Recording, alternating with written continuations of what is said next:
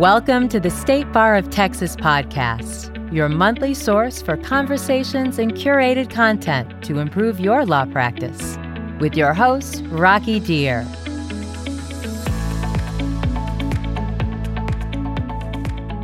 Hi, and welcome to the State Bar of Texas podcast.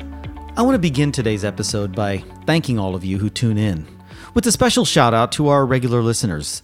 This podcast is, for me at least, it's a labor of love, and I'm deeply humbled and gratified whenever I hear that a topic or episode has touched or helped someone. Today we have a special member requested episode. Some of you have been asking about working from home and the legal issues that that arrangement entails. More specifically, there are questions about the employment law related questions surrounding remote work and working from home. And to be honest, I hadn't given that issue much thought, but upon deeper reflection, yeah, I can totally see where that might be fodder for exploration. Now, full disclosure, I work from home. And my team and I have been doing so, either fully or partially, for about 20 years, and yet I know little to nothing about the employment law nuances surrounding that arrangement. Pretty crazy. So today I look forward to learning something close to my heart, something I didn't even know I should be delving into. So thank you again to the listeners who brought this issue to the fore. Now, to help us really get some insight into this topic, we're going to need a proverbial big gun. Trang Tran fits that bill. He's the name partner of the Tran law firm in Houston, Texas. Trang's firm handles employment law matters on both the employer and the employee side, and well, he's a litigator, so he knows the impact that these issues can have where it ultimately counts in a courtroom. If you've been reading your Texas Bar Journal, you might also recognize Trang's name from the January 2022 edition of the journal, where he wrote a 2021 year in review piece focusing on the significant court decisions affecting employment law. So let's get right into it. Trang Tran, welcome to the podcast. Rocky. So before we get into the substance of working from home and employment law, let me let me ask you this. Are you working from home now or are you in the office? I have a hybrid arrangement. I work from home three days a week, and the rest of the time I work, come into the office. What about your team? Is that the same thing for your office as well, for the rest of the attorneys and support staff? It's really strange. Some of my team do a hybrid uh, work schedule like I do, and uh, some work completely from home. Okay, so you've you've got some experience now with the with the administrative side of work from home. Have you been either in your practice or just in the way you've been running your firm, are you seeing any any significant issues, employment law issues that we should be thinking about when when implementing these types of arrangements? I think I would best describe it as I told you so. Okay. Because for many years, we've been telling employers that uh, when an, an, individual has a disability or mm. a medical problem, sure. that they should be permitted to work from home. And we've been hearing a lot of reasons why it's impossible. It's not feasible mm-hmm. to allow an employee to work from home. They need to come to the office, and if they run out of medical leave, then it's going to be a, an employment problem. But what this past two years has proven to us is that it's feasible. Uh, you can't send people home if they have to work from home. They can't. They have mobility issues, and so it demonstrates um, the type of accommodation that is available under the American with Disability Act and it has pros and cons. It's interesting because you know you're you're talking here about you know sort of medical leave issues, but now it looks like at least the world as we know it is looking at this becoming a normal part of work, right? So you're you're working from home. So yes, from the medical leave perspective, that's that's kind of been an issue for a long time. What about what about now where it's becoming a regular feature? You know, it's no longer nine to five and it's no longer, you know, clear cut boundaries. Is that, are, are you seeing that starting to make its way into employment law disputes of any kind? You hit the nail on the head when you said boundaries because when you have people working from home, sure, they're in different states. They may relocate to a a better state or they may relocate to a different city, which has different jurisdiction, different laws that may apply. So an employer that hires an employee in Texas may end up having that same employee relocate to California and therefore subject the company to California statutes. Same thing, Colorado. When you relocate folks to different cities and states, you have to then keep track of them, find out how long they've been working out of town or in that state or city, and find out if different laws applies to that particular set. Can you, as an employer, can you not sort of mandate or have them sign something that says, you know, if, if I'm a Texas employer, can I say, you know, you're agreeing to be bound by Texas employment law or, or, or are those questions really determined by where the employee is physically present? It's a good question, Rocky, because then you're looking at contractual uh, obligations versus statutory obligations. Okay. Sometimes you can't waive uh, statutory application of labor law. Hmm. So if you relocate to San Diego mm-hmm. or someone from California relocates to Austin, Texas, yeah. they may think that they still have rights under California law, but they may not. Uh, Texas law may apply. It depends on who makes that argument and which judge or arbitrator uh, receives that information. and makes a decision. As an employer, is it possible to put that in an employment manual saying, you know, you must be physically located in X state? Or else you're no longer eligible to be an employee here and you can be terminated. I mean, is that something that they could do to try to control those jurisdictional issues, or does that also run afoul of statutory requirements? I think that uh, limiting employee mobility currently is legal in. Texas. Sure. However, uh, you're going to have a practical effect, and that is I heard that there's a, a staffing shortage right now. And you don't to, say. no, I've heard about it. So if you have um, a problem recruiting good talent, uh, I think it's best not to restrict their mobility because when you have a work from home situation, why does it matter where they, they're located? Uh, the only thing you have to do as an employer is just have a legal department look at compliance issues to see if there's any adjustment that needs to be done. Oftentimes, there's not much of a change. You said legal department, right? What does this do for smaller businesses that don't have legal departments? They're just, you know, they might be fewer than 50 employees and, you know, they're just kind of doing their work as they come around. And when legal issues arise, they're sort of surprised by it. You know, how do they protect themselves and what must they be doing to try to try to navigate these waters? Well, there's two ways to approach it. One is use independent contractors because then you don't have to worry about labor law if they're truly independent contractors. And the other, if they're employees, do two things. One is uh, have them check in every week to find out where they're working from, what city and state, and that way you can kind of um, you can use technology also to determine where they're they're working in. And once they pass that 30 day mark, start keeping an eye out. Step two, Google's your friend if you see that someone's working consistently in another state, another city, I would do the state labor board. So Texas labor board, California labor board, and and generally you will pull up the applicable uh, agency that regulates labor in that uh, particular state. They generally have a pretty good um, list and description of applicable laws. Interesting. Okay, so I think you've you've kind of touched on this a little bit, but if I'm an employer and if I've got employees that either partially or fully are working from home, either the hybrid or the full-time arrangement, what are some of the questions that I should be asking? And let's maybe list those out so that way those employers can kind of have those, you know, as as bullet points. What should they have up on their on their sticky notes on their monitors to kind of help them through this? I think the first thing is you have to get a inventory of their work environment. What type of equipment, what type of privacy uh, pre- precautions do they have in place? Are they working in a shared workspace where a spouse or other members of the family or whoever they live with have access to, the, to their um, their computers, mm-hmm. can listen in, um, can observe uh, the work and process? Because if you fail to do that, you may waive your defenses in a trade secret claim. Oh, interesting. Okay. Okay. Yeah.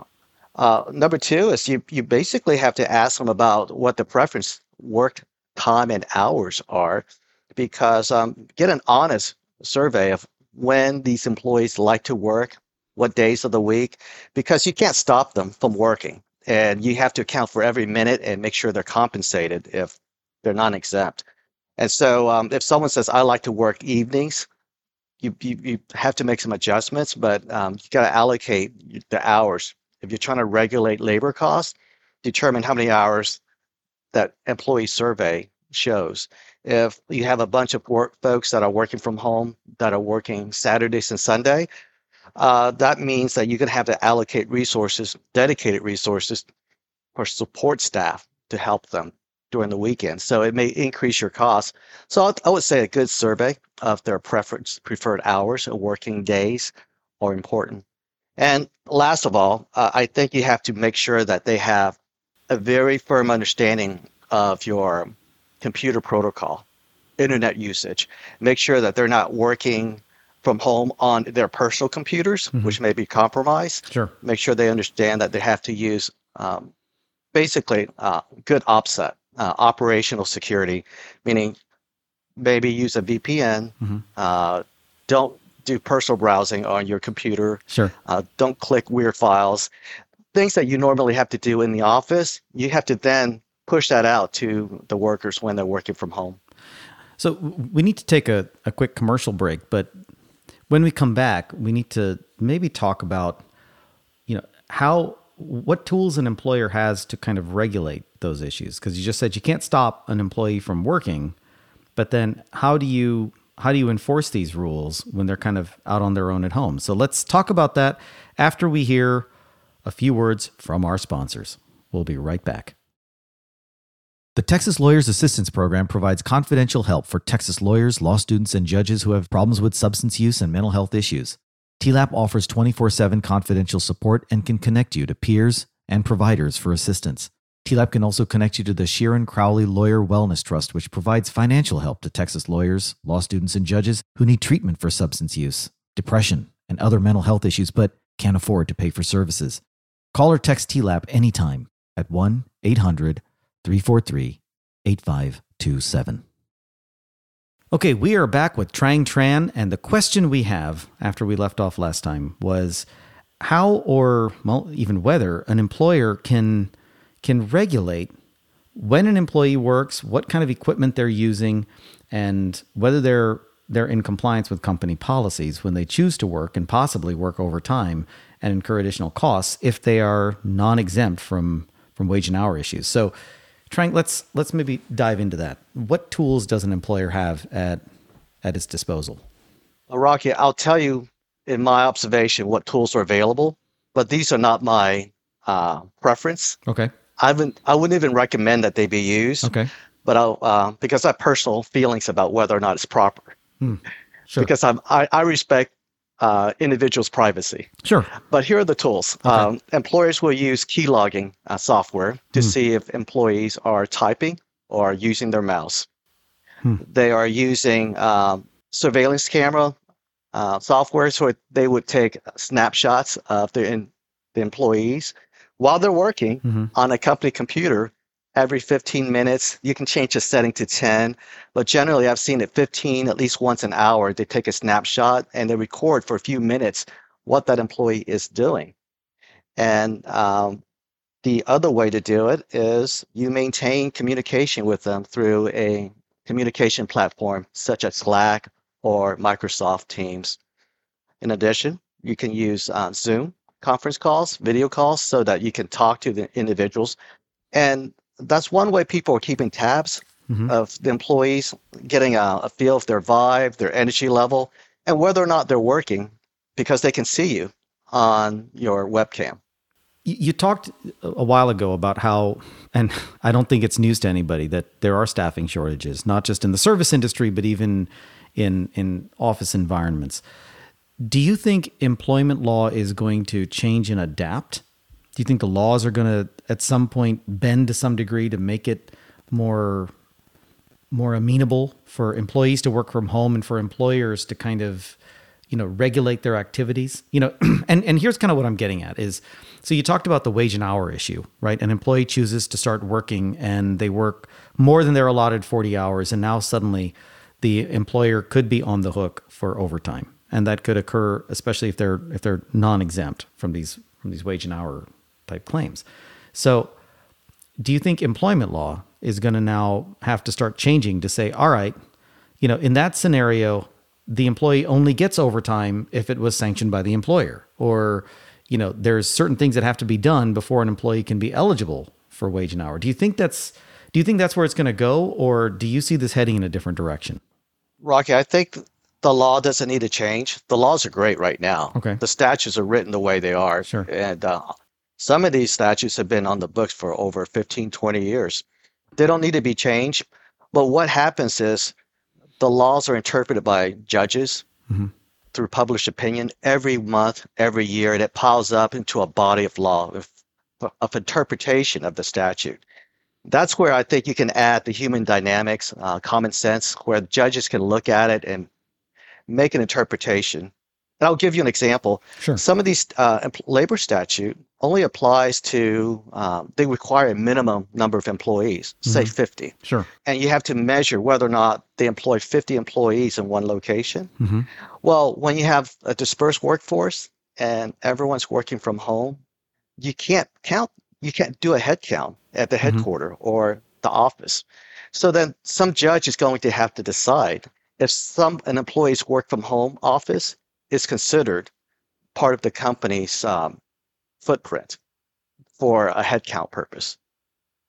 And uh, if they don't count that, they count that the individual working from home is not where they don't meet the headcount for the application of the statute, then the statute doesn't apply. A judge can make that decision. And if more judges follow that interpretation, then you have an established body of law. So I could see that working. Th- that could even have issues outside the employment law context for for issues like personal jurisdiction over an employer, right? Because if you if you count that, I can see this being a double edged sword. If you count that employee as being stationed at the headquarters, that means the headquarters now has more employees, and they might now be be subject to these statutes that have minimum employee requirements. On the other hand, if you say no, these are these are dispersed employees all over the country.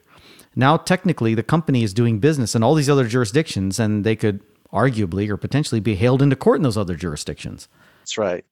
And it works both ways, Rocky, because uh, I love this discussion because it's exciting. Because if you have someone managing uh, a workforce from, let's say, a uh, San Diego, California. Sure. I keep mentioning it because You I love the San. Diego. I was going to say, I, I think I know where this is headed. Trang's going to be in San Diego. It's so hot here in Texas. San Diego is a big break, and the views uh, can be better. But um, let's say you have a dispersed workforce across the country, and you're managing the uh, the workforce from San Diego. Well, guess where? Um, if there's where the lawsuit may be filed, Mhm. a claim may be filed. Uh, if there's a employment uh, problem, it could be in those cities, or it could be in San Diego. The jurisdiction would be where the management is running the whole nationwide operation. Mhm. So yeah, it could be all over the place. Let's maybe talk for a second because I don't want to forget Title VII, especially in the in the context of sexual harassment claims. You know, I don't know if you've seen any of this yet, but it'd be interesting to kind of get a glimpse on what Title VII sexual harassment claims are going to look like in the work from home context. You know, people are all remote. You know, is it still possible to be sexually harassed? I'm assuming the answer is yes. But then what does that look like? And what will courts and judges be looking for to determine if an actual claim existed? This may be a little sensitive to some people, but it's still possible to be sexually harassed even if the other person's not in per- physically there. Okay. So some folks are thinking very traditional sexual harassment. You got to have uh, a man and a woman, or a man and a man present in one place, and Sure. the other person is creating a hostile work environment. Yeah. But what I've seen over the years is that much much of these um, harassment is a combination, but oftentimes the complaints are about com- inappropriate communication by text messaging. Soon you're going to going to see cases filed where inappropriate emails Mhm. and I think that's that's pretty common. But you're going to see inappropriate communication through Team messages, Slack, or even on video calls, uh, Zoom calls, or anything like that. Because um, if someone is trying to hit on another person or is trying to exercise dominion over someone sexually, they'll do it through any means of communication. Uh, it makes the lawyer's job a lot easier if it's in uh, a medium that can be recorded and can be re- reproduced. We can watch it or read it later on. It's going to be interesting too. I, I imagine that, especially over text message or over team chats, you know, there's a use of emojis, right? And so a lot of times it's it's not it's not actual words of you know, hey, do you want to go do such and such, or hey, will you go out with me? It might be an emoji that could be interpreted in in a multitude of ways. Have you seen any cases like that, or have you come across those? Just had a hearing. Uh, I just filed my closing statement about whether or not an emoji was sent on purpose or uh, it was intentional, uh, and um, and the emoji was graphic in nature. Okay. You have to be careful with these aftermarket third party emojis. You may be pressing the button on your uh, phone and it'll pop up something inappropriate because they're using AI or algorithm sure. to try to interpret what you're trying to say. So you may be giving someone a middle finger by accident or something along the same genre, and it could be much more graphic. Wow. Okay. What about race discrimination claims? You know, something like pre pandemic, there was a lot of talk about implicit bias and trying to eliminate implicit bias so that you treat people more fairly. How does that change in a remote setting where not everybody's sitting in the same room? You know, as, a, as an employer, how do you guard yourself? And as an employee, how do you protect your rights to make sure you're not subjected to some form of implicit bias? You know, presumably in an office, it's a little bit easier to tell the interpersonal relationships, but when you're when you're remote, I imagine that changes. I don't know if you agree or disagree.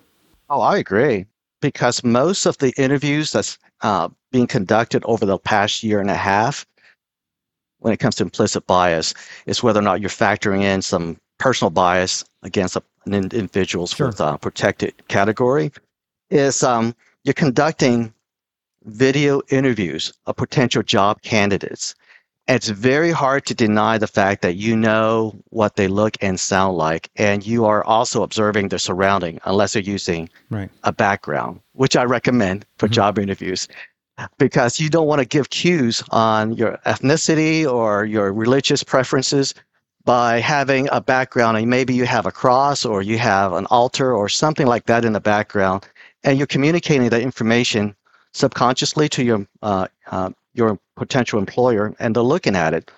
Or you have a potential employer talking to an employee on video chat and they rarely visit the employee at home in, in a regular setting, but through Zoom or video conference, you're taking in information that you're not supposed to uh, in a regular work environment. You're, you're observing their interaction with their family members or even what their family members or kids or uh, what their personal life is like, and you're making judgment calls. And we've seen uh, some um, oops incident, um, mm-hmm. some virus stories about someone giving an interview of their uh, their hotel or their home, and some viewer would pin in on something that was uh, left accidentally mm-hmm. in view of the, the camera. And so employers are making the same judgment call. So if, when it comes to implicit bias, you might be making judgment call on someone based on what you're seeing in their homes. And those may be indication or associated with protected characteristics such as your religion or your ethnicity.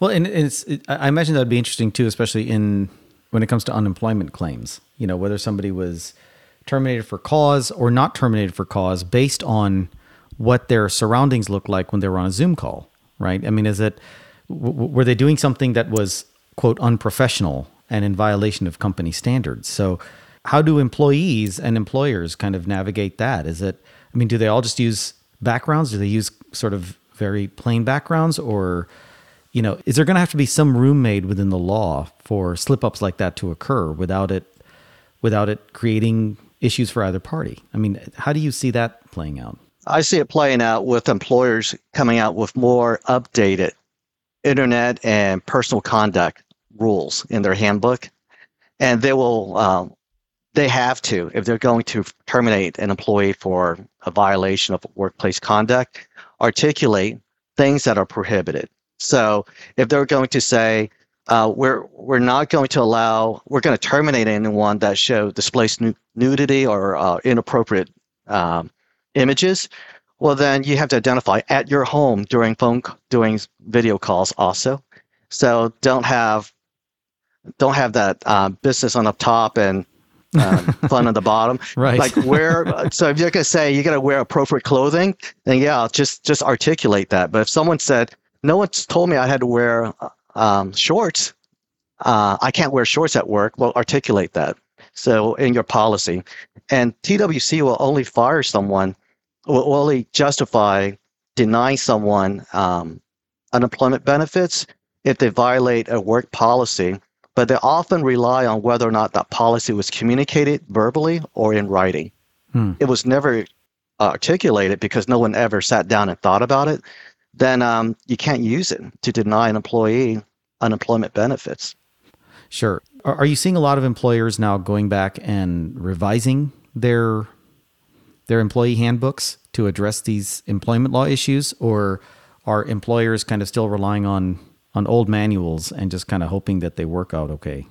Rocky, surprisingly, no employers are doing it. Um, I haven't seen anyone issued updated employment uh, policies for work from home. And I deal with a large, a lot of large companies, sure. medium sized too. You expect them to have updated internet policy, specifically addressing work from home, and I haven't seen any. And I think that's a problem. Everyone that's um, justifying or explaining why they terminate or discipline someone, when you look at their policy, it's like three or four years old and it's all outdated. Why are they not updating? Is it because they're thinking that COVID will pass and it's all going to go back to pre-COVID, you know, working conditions, or it's just they just haven't gotten around to it? Do you have any insights on that?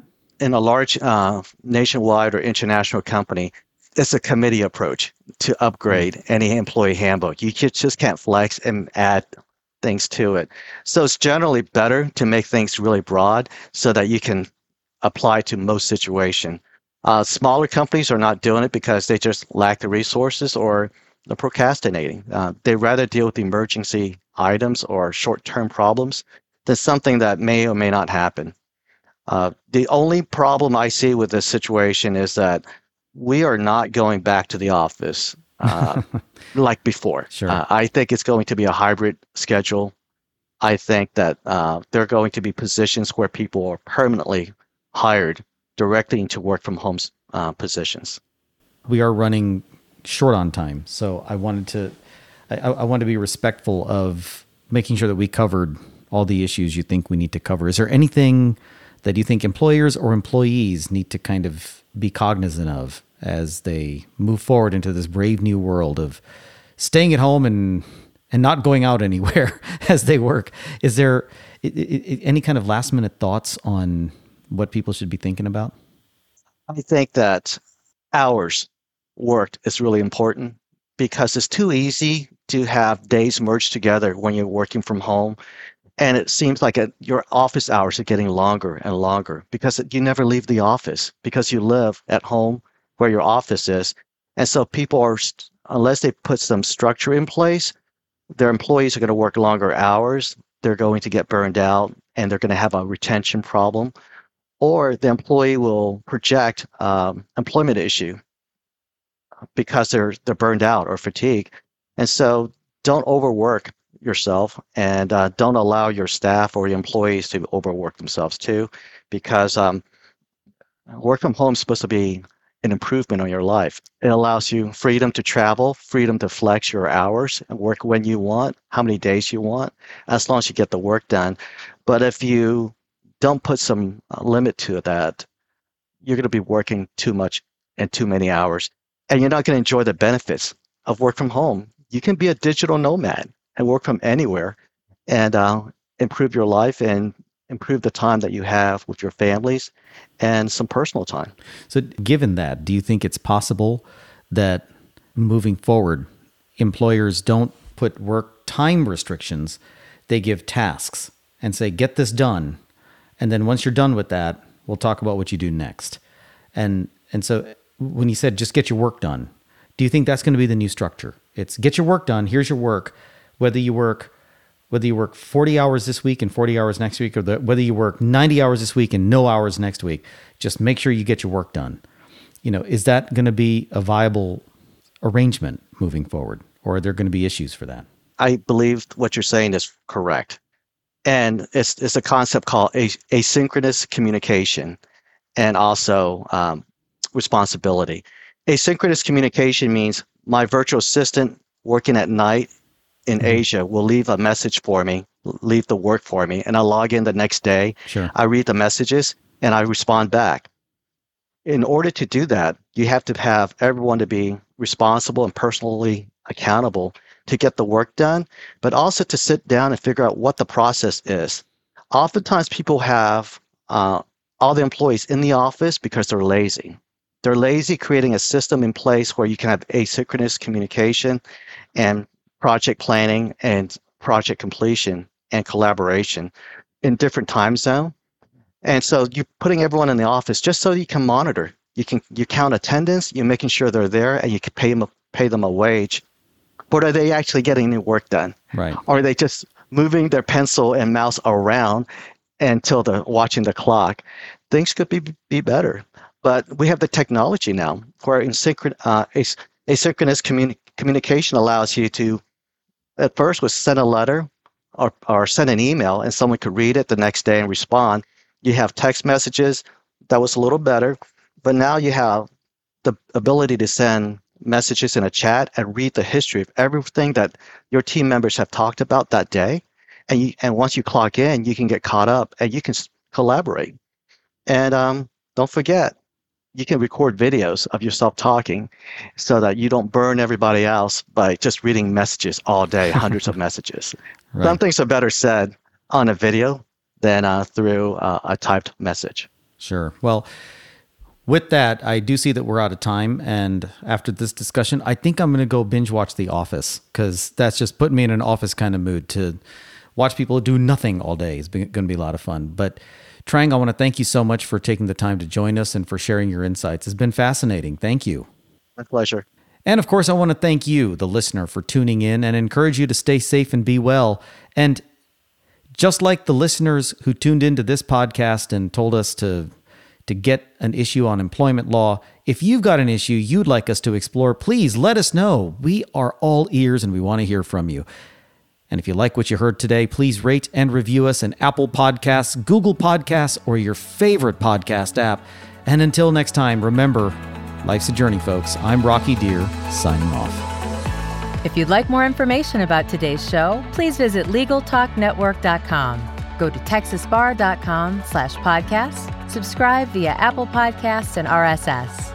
Find both the State Bar of Texas and Legal Talk Network on Twitter, Facebook, and LinkedIn or download the free app from Legal Talk Network in Google Play and iTunes. The views expressed by the participants of this program are their own and do not represent the views of, nor are they endorsed by, the State Bar of Texas, Legal Talk Network, or their respective officers, directors, employees, agents, representatives, shareholders, or subsidiaries. None of the content should be considered legal advice. As always, consult a lawyer.